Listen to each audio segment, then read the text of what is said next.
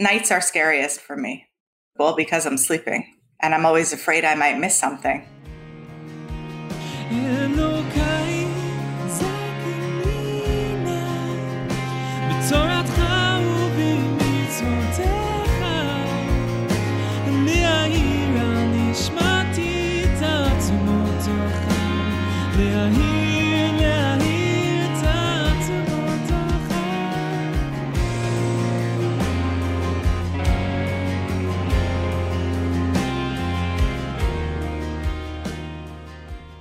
Hi, I'm Tanya, and you're listening to episode five of Human and Holy, a podcast by the Tanya Project, where we discuss spiritual ideas in human terms.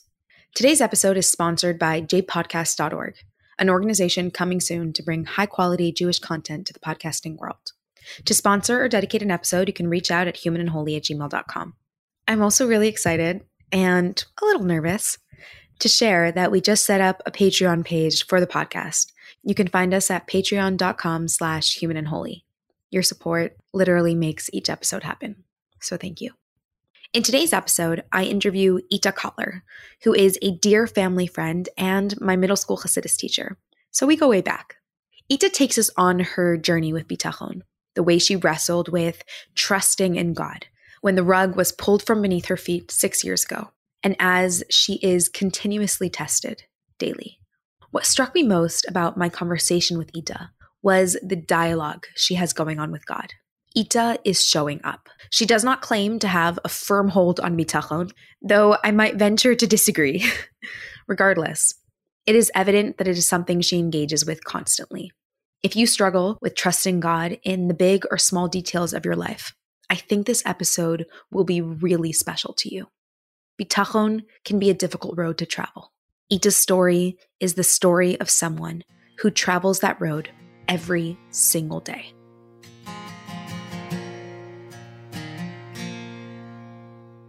Hi, I'm Ita Kotler. I live in Houston, Texas, and I'm a middle school Hasidus teacher and a birth doula. My husband Daniel and I have four beautiful children Nassan Mendel, Hani, and Aryeh. I'm just going to tell you really fast about my kids because I think it will give context to some of what we might discuss today. Mendel and Aryeh were born with a really rare genetic disease called glycogen storage disease. It's a metabolic liver disorder. And the main danger or symptom of the disease is hypoglycemia, low blood sugar. It's managed by frequent carbohydrate feedings throughout the night and day, every few hours. Skipping or missing a carbohydrate feeding could be very dangerous.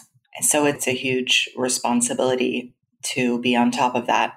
It doesn't consume us, but it's definitely the background of what goes on every day for us. A little over six years ago, Mendel experienced a very severe hypoglycemic overnight incident, and he was in a coma in the hospital for two weeks. And he passed away a few days before Sukkot of that year. He was 13 years old. We had just celebrated his bar mitzvah a few weeks earlier. And I feel like I need to explain that this disease shouldn't be fatal. It doesn't have to be fatal. We know about the dangers and we knew there was a reality of potential danger, but we never dreamed this could happen. And what happened with Mendel and the fact that Aryeh has that same disease has definitely colored and shaped my relationship with Hashem and my relationship with my trust in Hashem, it's created significant struggles for me that I struggle with daily. And I'll tell you more about that in a little. So, Tanya, you asked me to pick a topic of Chassidus that I would want to chat about. And you know that because I replied to you that there were a whole bunch of topics fleeting through my head that are really fun to talk about and things that I am more comfortable teaching, for example. But I fell on a topic that is going to be a little less fun to talk about and probably a little more human and real. So it's scary that I chose this topic, but I think that it's going to be more real. So, just briefly, we landed on the topic of emuna and bitachon, which translated is faith and trust. But in Torah and in Chassidus in specific, it's really hard to pick a topic to talk about without talking about lots of other topics. Like you can't talk about faith in Hashem without talking about who he is and why I'm here and Hashgacha Pratis, divine providence and humility and miracles and nature. And it's so intertwined that it's hard to even separate. But I'm going to do my best because the last few days since we spoke about this, I have been thinking a lot about our chat and what I would want to share and what I should share. So here we are. Thank you. And I'm really grateful, Ita, that you chose a topic that's really real to you because I feel that it's really meaningful to hear from someone who's actually had to deal with this in a really life transforming way. Not with the small stuff, but with something really big. So I appreciate that. But that is something I'm going to talk about also that it's a lot of our faith and trust has to lie in the small stuff also, but we'll get there. Okay. So tell us what you're going to talk about. The topic. So Emunah and Bitachon, the source of having faith and trust in Hashem goes as far back as the Torah itself, Tanakh, the five books, way back. We talk about Hashem, um, Avraham believing in Hashem, believing that Hashem existed. And that's what kind of defines him as the first Jew. And then you move a little forward to Bnei Yisrael in post Egypt, and it says Vayaminu Bahashem of Moshe Avdo. They believed in God and in Moshe his servant. So throughout Tanakh, you have references to Jewish people believing in the existence of God. And then you move forward to about a thousand years ago. Sorry, I'm jumping a little bit to kind of keep it concise so we can get to the juicy stuff. but uh, so about a thousand years ago, the Rambam Maimonides in his 13 principles of faith, a number of them reference belief and faith and trust in Hashem. And it's fundamental. And I think the Rambam's teachings were more of the basis for all future discussions about faith and trust and existence of God. And then you go to a little more recent, a few hundred years ago, you reach the Baal Shem Tov, the founder of the Hasidic movement and the teacher of Hasidus, as well as the Alter Rebbe, who wrote the Tanya and other Hasidic works. And they kind of took the topic of Amunah and Bitachon and examined it a little more deeply and all its nuances and how it really comes out practically. Because I think that when you look at the 13 principles of faith, you read these principles of faith and they're a little esoteric and they're just a little cerebral. And then, I mean, not to say that Hasidus and Tanya are not cerebral, they're very cerebral, but I think that it's presented in a way and can be learned in a way to make it really practical. And I think that that's what's special. And in addition to that, the Baal Shem Tov and the Alter Rebbe really took belief and faith and trust in God to a really daily level by focusing on the nuances of Hashgacha Pratis and as it relates to Emunah and Bitachon, meaning God's involvement in the details of our everyday life and how that lends itself to trust in God. Oh, that's a good point to focus on. Yeah, so that's my little intro. So, a little more about myself before we get to my story. My story doesn't start with me, nobody's does. So, growing up, my parents both come from families of Holocaust survivors. My dad was born in Bergen Belsen. So, our beginning is rooted in faith. Oh, nice. And yeah. struggle. But I mean, my parents have always struggled in a variety of ways financially, some health issues, I've never known my parents to not be struggling with something. And I've also never known my parents to be unhappy or mm-hmm. unfaithful. And growing up in a house like that, both my parents, especially my mother, having this very natural and humble trust. Like she expected nothing for herself and she was always happy and always struggling and always happy. So I know it's possible. That's how I know. I also know your mother so we both know that it's possible. Yeah, it is possible. But do you think it's possible for everyone? Like, no matter what you're given? The short answer is yes. Is it possible? Yeah. Is it possibly going to be one of the hardest things somebody's going to ever have to do? Yeah. Yeah. So my mother's a really humble and calm person. And I don't know if that is because she has so much faith or if that's what lets her have so much faith. Either way, I could probably work on humility a little more. And I think that that will also open up doorways for my faith. So let's focus on Emuna and Bitachon. So Emuna is faith and Bitachon is trust. Emuna is I believe God is here. I believe he created the world. I believe he is supervising it. And I believe He is all capable. I believe God can do anything, right? And I think most people are cool with that. Most God fearing, God knowledgeable people are okay with that. It's a comfortable place to be. I like knowing that He's here and He can do anything. And bitachon is trust. And trust is next level. It's the practical part. It's the stuff that comes out when we are in some places we would have not chosen to be. And that's why it's trust. I mean, as kids, we all did the trust fall. Can our friends catch us? Can their arms physically catch us? Yeah. But will they? I don't know. Let's fall and find out. Right. So that's where we are with God, knowing He can and believing He will. Ooh. Faith, trust. He can and He will. So I used to think when I was younger that emuna, faith, right? We learn that faith is not within reason. That's why it's called faith, because you can't rationalize it. So I used to think that perhaps it was, you know, when we couldn't reason with something or didn't have the intellectual capacity to reason something. So, okay, you can't do that. Well, I guess we'll have faith. And that makes it sound cheap. And as I've grown and lived a little more, I realize that it doesn't take the place of rationale and intellect, it transcends it because we are required to think and study and learn and understand about God and our relationship with Him. But at some point, when you reach high enough, you're not falling, but you're flying. It's like that faith is at that point where you can't reason anymore, not because for lack of ability, because He's too big. So I think we have to, first of all, shift that a little bit where faith is not what we end up falling on when we can't think. It's once we have thought through everything, that's where we end up. And it's on the top of the ladder. And that's where we get to.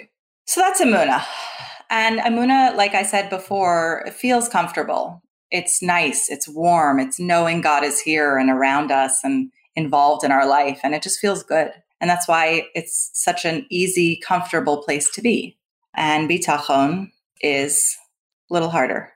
Bitachon is, like we said before, when I am drowning, knowing, not hoping that he'll save me, but knowing that he will. So, like I imagine for most people, Emuna comes easier to me than Bitachon. I'll tell you the truth. Tanya, I taught you, and I've been teaching for a number of years now. And what I usually teach is middle school girls, and I teach different Hasidic topics. So I've been teaching for about 21 years, but a few years ago, I did take a break for a few years for a number of reasons. I had a baby and we were going through some personal stuff. And I took a few years off, and school was asking me to come back, and I agreed to in a shorter capacity, a smaller capacity than I had been, but I agreed to. And it was terrifying to me because I felt like the person that I was right before I took my break, I wasn't that person anymore. I felt like my relationship with Hashem had changed. And I didn't want to feel false in the classroom with my students.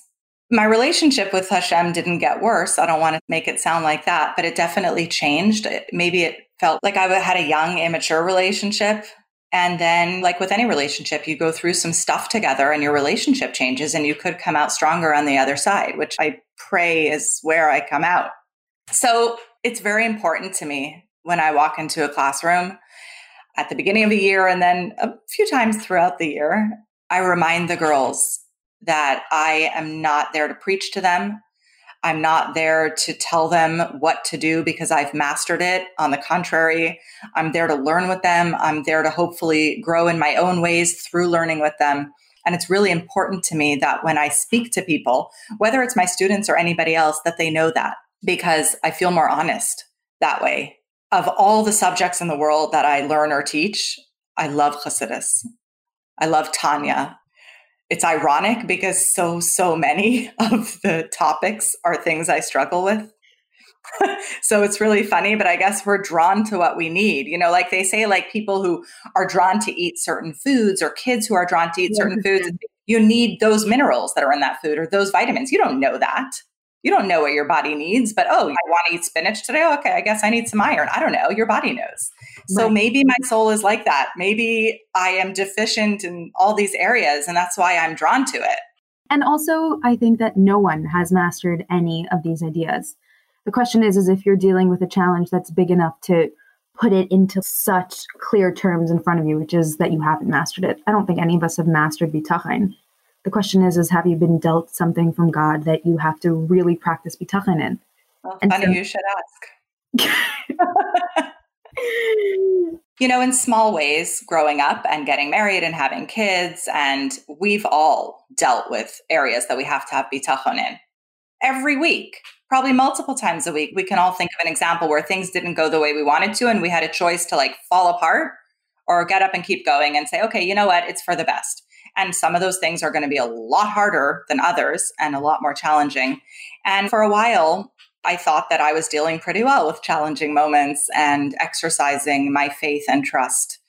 And then I hit the most challenging moment of our lives about six years ago, little over six years ago our son Mendel, our second son, we have four children, and our second son Mendel experienced a severe hypoglycemic incident related to an underlying metabolic condition he had.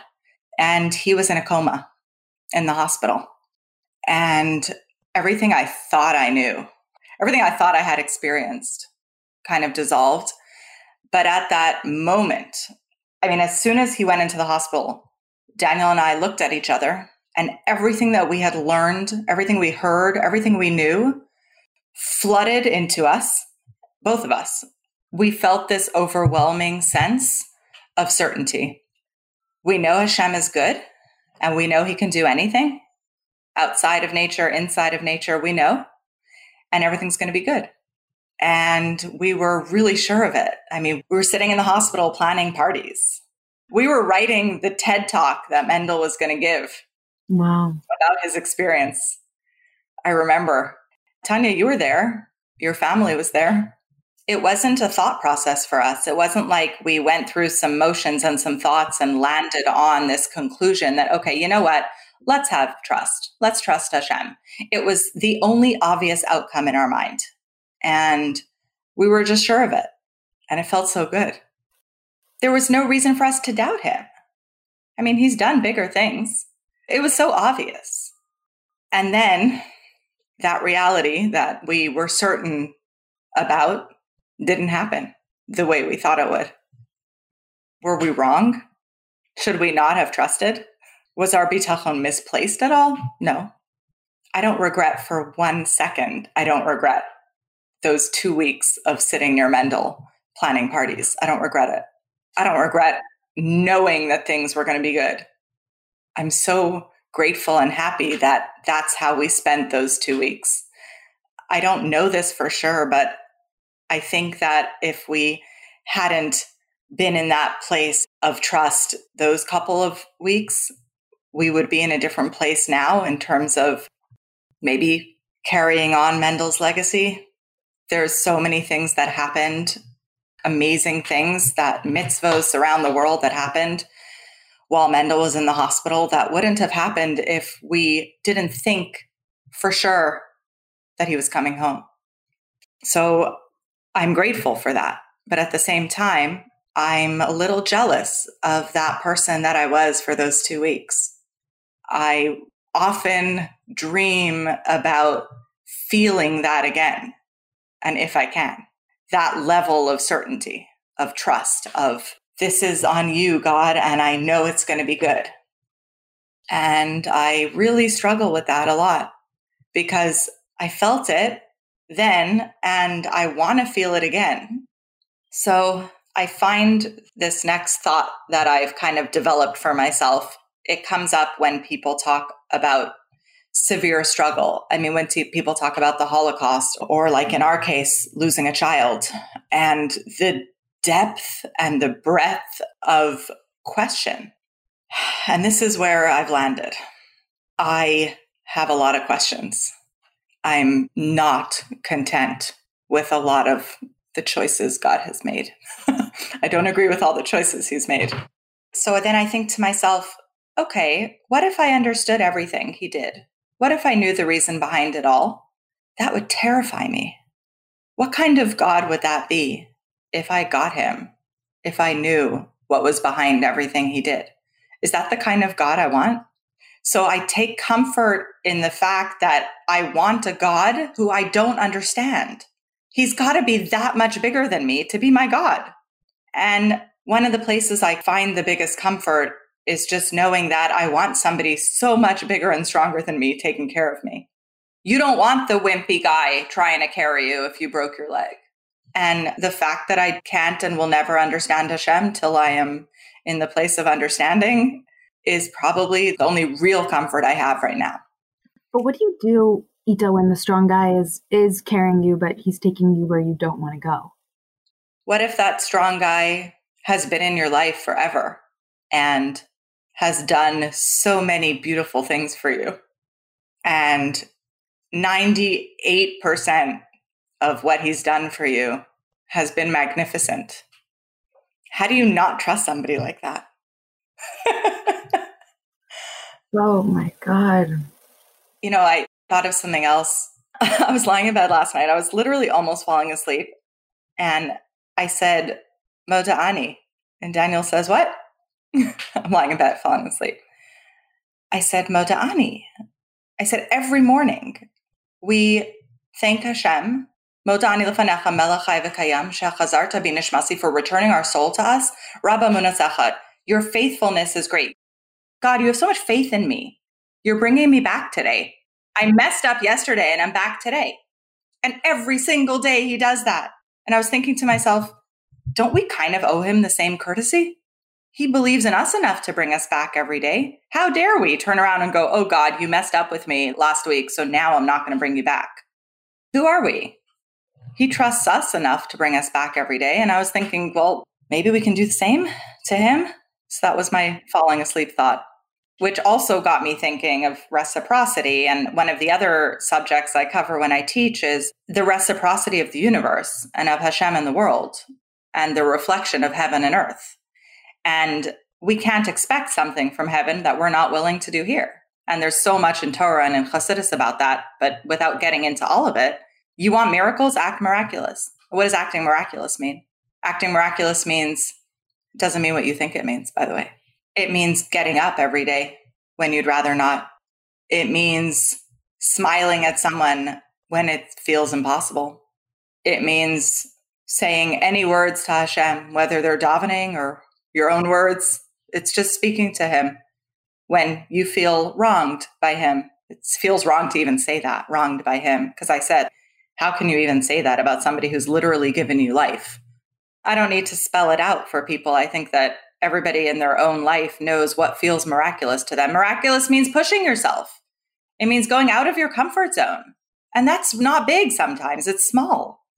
Can you imagine if that boomerangs back to us and God goes out of his natural comfort zone and just does a little miracle just because we went out of our comfort zone? That's mm. cool. Yeah, I hear that. You're saying we can initiate a miracle through stretching ourselves a little bit. Yes, because heaven and earth mirror each other. And we lose sight of that sometimes. And I think that it's such a powerful and it gives us control back, which is actually what I want to talk about. So much of what I was thinking about the last few days is this need for control. And if you think, oh, whatever I throw up to the sky is going to fall back on me, right? It's the laws of gravity. So it's almost like our destiny. It's almost like what Hashem sends us is in our control. It's whatever we throw up at Him, it's going to fall back down. So it gives us some semblance of control in How the way we behave and the way we act. So you're saying when He hands us a life circumstances, we can choose to interpret it in a certain way, which will inform how He responds the next time? Most certainly we can. I don't mean to say that I know this, but it's what I've learned and what I'm trying to believe because going back to how I started, like if we act beyond our nature, then we can expect him to act beyond his nature. What's his nature? Okay, nature in the world, the way he designed the world to run in its natural course. And if we want it to be outside of that, well, heck, we need to go outside our nature. But I think this control thing is a big deal for me and how it plays into my faith, especially after Mendel. I would have never classified myself as a control freak. I mean, honestly, look around my house. I'm not a control freak in any sense of the word. Pretty easy. Um, but I've been noticing that I've been trying to control a lot of things. in my life. And I think, especially after Mendel, when I felt like a lot of control was taken away from me. And it's a terrible feeling, especially for a mother, to not be in control of protecting her children. And the one little bit that was in our control, or we thought was in our control, we had failed. So you have this and again, I'm being a psychologist for myself when I'm thinking about this because I think that this is where it's all coming from. I think that because of that, I desperately try and find things I can control with my family, with my kids, with my life because I want to fix it. I don't want to fail again. I know, I know it's not in my hands. But the little bit that he lets me believe is in my hands, I hold on to really tight. And I think that bitachon is loosening that grip a little bit. And it's really hard. But the moments that I've been able to do that, it feels so good. It's like you feel like you're a child again and your mother's hugging you, going, Don't worry, I got this. I'm going to call your teacher and explain it. And that feeling of like, oh, it's done. You don't need to worry anymore. So the few times that I've been able to do that, it's liberating. It's unbelievable. That letting go, it feels amazing. Wow, Ita, that's so beautiful. To be able to experience that letting go and acknowledging that the reins are in Hashem's hands, it's not an easy thing to do. Would you be able to give any specific examples from your life where you've experienced this feeling of surrender and I'm in Hashem's hands and it feels good? in a lot of different ways throughout the years, but I'll be honest, it's not coming easy to me, which is why I continue to say that I really struggle with this. I didn't want to talk about COVID, but I think that with COVID, I think is a good example for me of letting go a little bit. I don't mean throwing caution to the wind because that's dumb, but we can fall into this pattern of thinking that we can control everything and we can't and we're supposed to do everything we can to succeed in areas to protect ourselves and our family. But then you reach a point, you're like, okay, this is what I can physically and emotionally and psychologically do. And then you let go and you have to. Otherwise, you go cuckoo. You can't. None of us would be sleeping if we didn't let go. So I think that a lot of people are practicing this without even realizing it oh, because we have to. We literally don't have a choice do as much as you can and then pick up your hands and say, okay, I did right. my God. Now right. return. And again, it's terrifying to me, even though I know, I know, I know that I'm not in control. I know how good it's going to feel if I let go, but it's still terrifying. Our baby, Aryeh, who's seven, he's our baby, he has the same medical condition that Mendel had. And I have to do this little balancing act of not being fearful around him but constantly being afraid. And I know that it's a lack of faith, but I guess I have trust issues with God. I do. There, I've said it. At least I have this relationship with Him. If I didn't think that He was in charge of it all, I wouldn't have trust issues with Him. I wouldn't have anything with Him. I'm in this relationship, okay? We're struggling. We're in a difficult part of our relationship, but I'm here. Wow. And I just want to say that even the fact that the upset is directed at Hashem is almost the ultimate act of trust that it's coming from him. Whereas, so like, you said that very beautifully. I think that's what I was trying to say. The fact that I'm mad at him means that I expect more. I love him. I want him. You don't get annoyed with your husband unless you really care about him and your relationship with him, right? Right. That's what deep, loving relationships are there's struggle, there's passion, there's intensity of feeling. That's what there is. So I'm feeling intensely sometimes about God. Does trusting in Him mean that you trust that He can do better for you in a revealed way? No, I don't think so. The real trust that I'm hoping to get to is knowing that no matter what I see here, it is good for me. I think that's the end goal, right? We bless each other all the time and we want blessings for ourselves of revealed brachos. We ask for things not to be hidden from us. And that just reminded me the last few weeks, we've been hearing and seeing a lot of very beautiful thoughts that were shared by Rabbi Lord Jonathan Sacks. Right. And I was reading, I think my computer must be listening to what I say and my thoughts because I keep seeing things scrolling in different places about Rabbi Sacks and faith. oh, wow. So I read something the other day that I'm pretty sure I'm going to make my new motto. And you just reminded me of it somehow. Can't remember how. So Rabbi Sacks tells a story of an elderly rabbi who he was speaking to who survived the Holocaust but lost everybody. And he said to him, How can you continue to live a God fearing life as an Orthodox Jew? Have you no questions of God? And the man says, Of course I have questions. I have the kinds of questions that God would bring me up to heaven to answer if I were to ask them. And I'd rather be here with my questions than up in heaven with my answers. And Rabbi Sacks then said, Faith is not living with certainty, it's the courage to live with uncertainty. And that kind of blew me away. Number one, because I felt validated. And maybe it's nice to hear. Maybe it's nice to hear that there's a certain element of courage with uncertainty, because I feel like that's where I live a lot of the time. And then I literally a day later read another beautiful quote by Rabbi Sacks. And it said, In Judaism, faith is wrestling with God, much like Jacob wrestled with the angel. And it's like what we just talked about, Tanya, where in a relationship, there's struggle, there's wrestling, there's intense interaction. Otherwise, there's no relationship. Right. There was something else I was going to mention, even though this doesn't naturally segue into it. But when I was talking about control, so, I mean, we know that even in secular thought, there's sayings to the effect of disappointment lies in that space between expectation and reality. And I think that that's very relevant to our relationship with Hashem. Like I mentioned right at the beginning, how little expectation my mother has for herself. And she's always happy with everything and grateful and constantly blessing Hashem for everything she has, constant.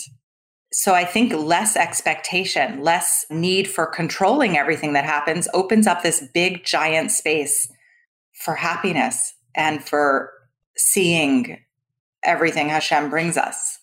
Something that I've been very fortunate to be able to do. And about just under two years ago, I started practicing as a birth doula. And it's magnificent. It's one of the most beautiful things I've ever done. And I thank Hashem for a lot of the different things that came together for me to be able to do this, including just that Daniel's available and happy to pick up pieces when I disappear very suddenly for who knows how long. I don't know. I don't know. You know, you never oh. know. So I'm very, very lucky for all of that. Mm. And even before I became a birth doula, I've always felt very passionate and connected to birth, probably because my mother's been doing this for 45 oh, wow. years. Yeah. Mm-hmm. My own birth experiences were just so beautiful and humbling. And I've just always felt connected to the birth process. And I've often talked about and written about how I feel like a lot of life often mirrors the labor and birthing process in a variety of ways.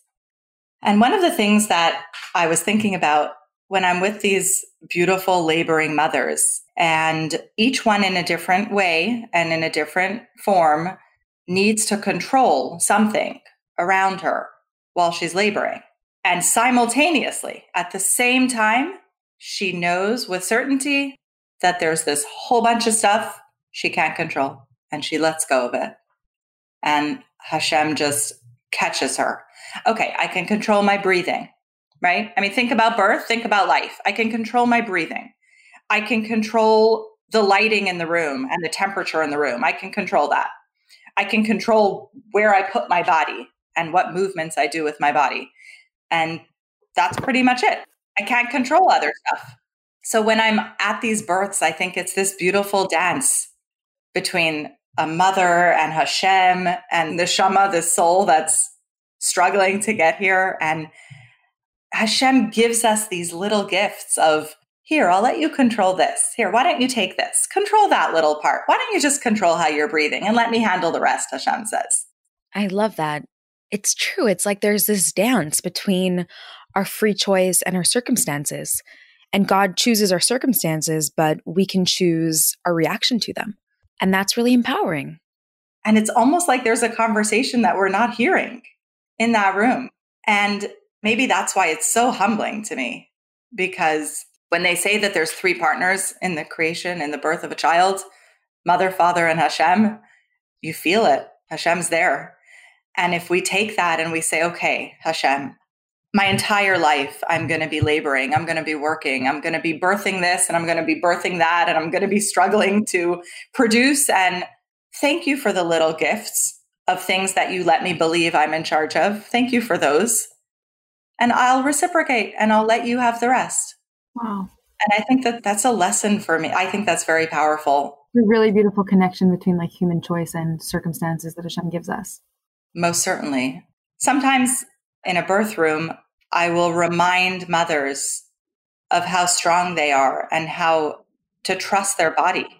And it's very calming for many people to be reminded of God created this body to do this. Trust it. Don't fight it. Trust it. And what if we flip this all on its head? What if I flip bitachon right upside down and I say, what if trust is trusting ourselves? Can I trust my faith in Hashem? Can I trust myself to let go? What if we challenge that, especially for someone who's struggling or has struggled and it's either frightening or painful to let go? You have to build up trust again that I can physically, physically even, that I can trust. So I think bitachon is not just trusting that God can and will do all these magnificent things for us and for the world, but it's can I trust that I can trust? It's almost like I want to want. And that's a good place to be. Like I want to trust Hashem. I want to let go. I love that. I think intrinsic also like intrinsic in that thought process is that God built me to be able to do this and that trusting in yourself is trusting in the ability that God gave you to deal with what he's giving you. So that's a really important point that I didn't even think about where right, the tools. God didn't throw us into a lion's den with nothing. He didn't throw us here with nothing. How much did he give us? Tools. Yeah, we have to sift through them sometimes and find the right one that's going to fit that day and what I'm going through that day. Yeah, that's really beautiful too. Trust what Hashem gave you. Trust how Hashem designed you. How do you incorporate this? I mean, I recognize that you gave many disclaimers, but I could also hear in the way that you're sharing about this that these ideas are really true to who you are. I would love for you to share how you incorporate this, even for a single second in your day.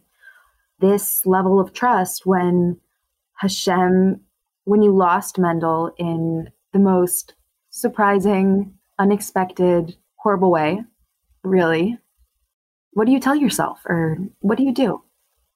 So I don't know if I have an answer that's going to directly answer your question.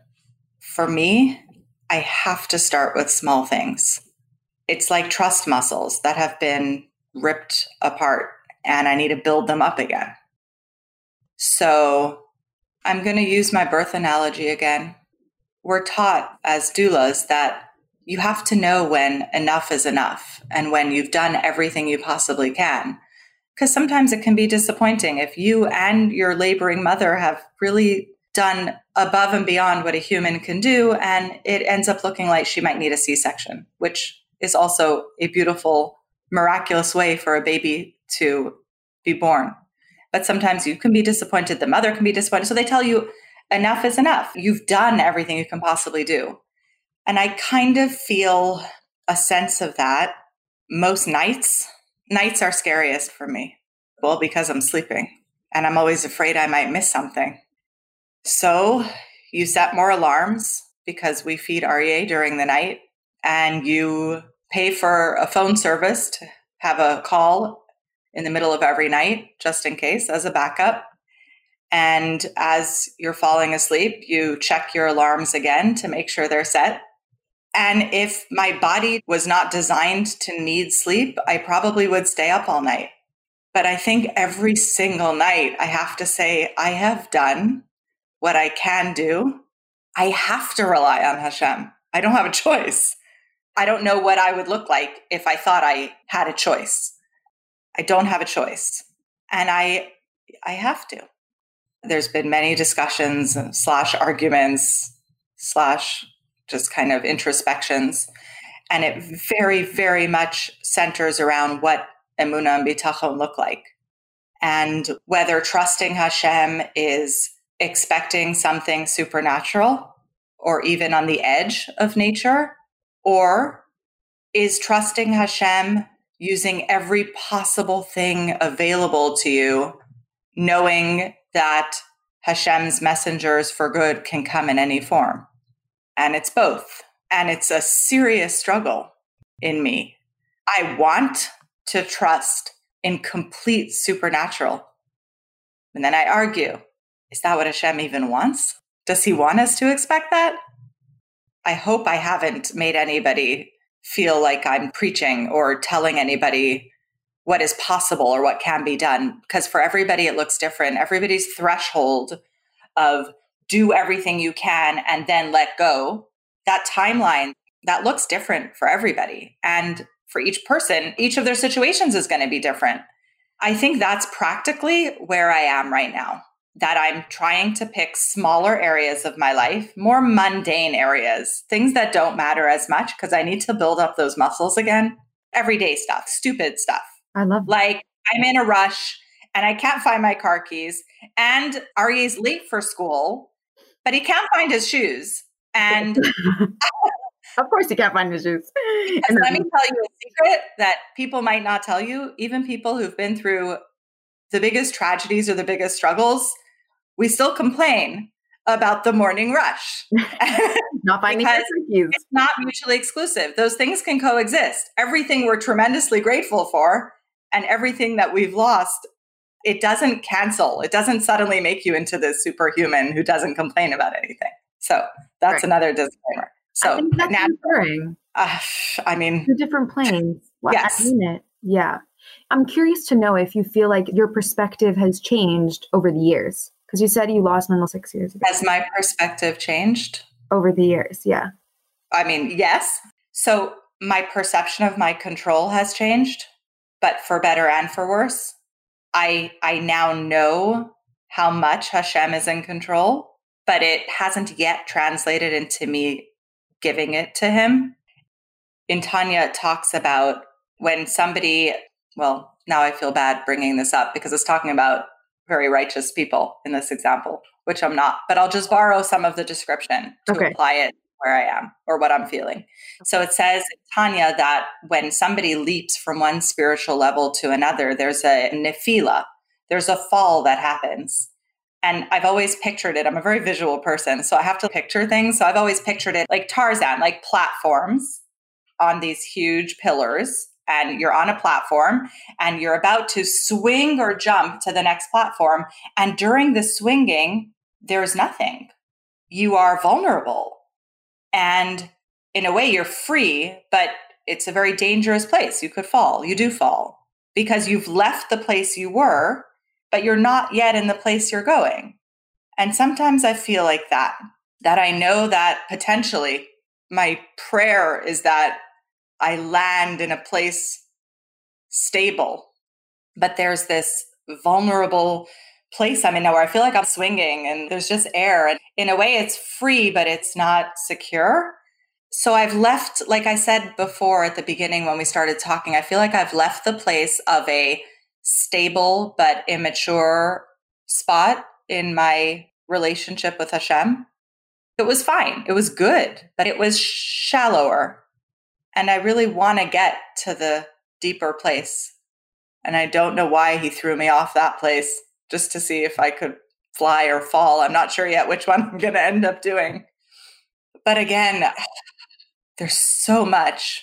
We could spend another hour talking about all the things that Hashem has given us in our life that I don't know how we've come to deserve all the beautiful things. It's too much to even list all the brachas that we have. So I guess that's where I am. I'm in that space in between shallow comfortable and deeper comfortable and stable. And I have to rebuild a lot of my muscles in trust. And I think that it probably, my trust issues with Hashem have kind of bled a little bit into people also. I try and control things, especially to do with the health of my children, a little neurotic sometimes. But I think I need to slowly, very slowly, and in very manageable bites, have trust in the littlest things in my life. That if things don't go the way they're supposed to go today, if I get a virus and the next few weeks look different than what I thought they would, you know what? I need to trust him because I want to. I love that you're giving these small examples because for someone like me who's literally listening open mouthed to you speak like this, truly, it's hilarious to me how many times you mentioned how human you are, how human you are, how human you are, because I'm just hearing these concepts coming from your mouth and they hit different. They hit really differently because they're coming from someone who's experiencing it. And even if you aren't perfect and will never again land in a comfortable place with Hashem, there's no question that you're really living with a trust that transcends your life circumstances. And the fact that you say that you work on it in small areas of your life gives me hope that I can tap into Ita's bitachon in a small way. But I think Ita said, I need to work on it in small areas of my life. um, I'm sure you succeed sometimes. okay, but to give both of us credit and everybody credit, we practice bitachon in more circumstances than we probably even realize, because otherwise we'd be crazy people.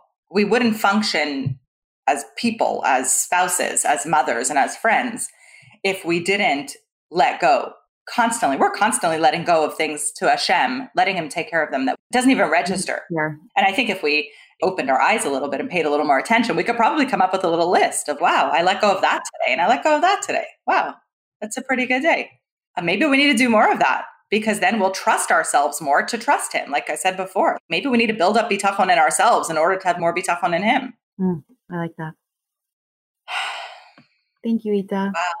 Wow. Thank you, Tanya. I'm very grateful that you invited me. And I love talking about Mendel. So this gave me another reason. Let's dedicate this to Mendel.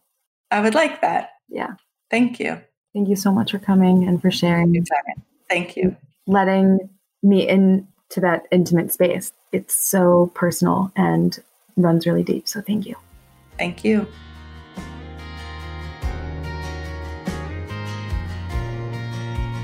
אלוקיי זכני נא בתורתך ובמצוותיך לחבר את נשמתי תמיד אליך מחבר, לחבר תמיד אליך Thank you so much for listening. I hope you enjoyed this episode. As always, your feedback on the ideas discussed here is so meaningful both to me and the person interviewed, so please don't hesitate to reach out. I was really struck by the imagery of the nighttime that Ita gifted us with. Each person's nighttime looks different. That moment in your life or throughout your day, when you are called upon to surrender your control to God, He wants you to surrender. He knows you've done the best you could. He says, Go to sleep. I'm holding you. Bitachon doesn't erase suffering or anxiety. But when you've made every vessel and set all the alarms, bitachon allows you to put your head down on the pillow. It allows you to put your life in his hands.